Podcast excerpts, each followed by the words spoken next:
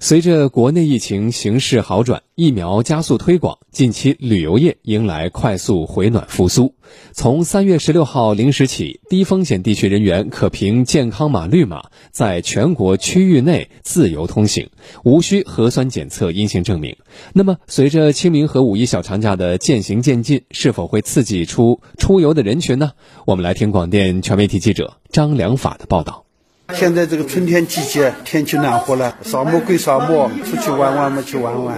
在竹辉路的一家旅行社门店，不时有市民前来咨询有关清明或五一假期出游线路安排。工作人员韩女士说，近期准备出游的市民确实增加了不少。清明假期温度还可以，大家更愿意出门游。江浙啊、安徽啊这一带出游的人会比较多一点，然后就是赏花啊、踏青啊这种都会。那也有爬山。从这个五一啊报名的情况来讲，现在是的怎么样？还可以吧。他再请一点假，呃，尤其往西北方向，新疆呀、西藏呀、青海、甘肃啊，或者。就是说热门的云南、海南、张家界、桂林，还有就是贵州，因为今年是建党一百周年嘛，所以它会各个地方都会推出来一些红色景点。在林顿路的一家旅行社，负责人齐先生则告诉记者，不管是清明还是五一，更多的还是倾向于短线游。长线呢，来咨询的多，那个报名的少，主要是大家对疫情还是有所顾虑。咨询的话，持平应该差不多，毕竟二零年。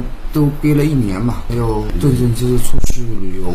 携程数据显示，受疫情影响，去年清明节国内旅游接待总人数同比减少六成多，而今年的情形将远远好于去年。携程公关部经理杨展，从目前这个机票、度假酒店，包括这个租车自驾、景区门票、跨省跟团游等等旅游产品的预订情况来看呢，清明节的出游人次有望恢复到二零一九年的同期水平。预计呢，今年清明节的出游人次将达到一亿人次。随着国内疫情继续呈现稳中向好的趋势，二零二一年的五一旅游市场也将加快复苏的步伐。不过，选择国内长线游的比例还是相对偏小。杨展预计，今年五一小长假期间呢，本地游和周边游的市场仍将保持着旺盛的增长势头。那么，从出行方式来看呢，今年五一期间，自驾游仍将是成为国人旅游的热门选择。嗯，那么从细分市场来看，私家团和高星酒店等高品质的产品仍将成为用户出行的首选。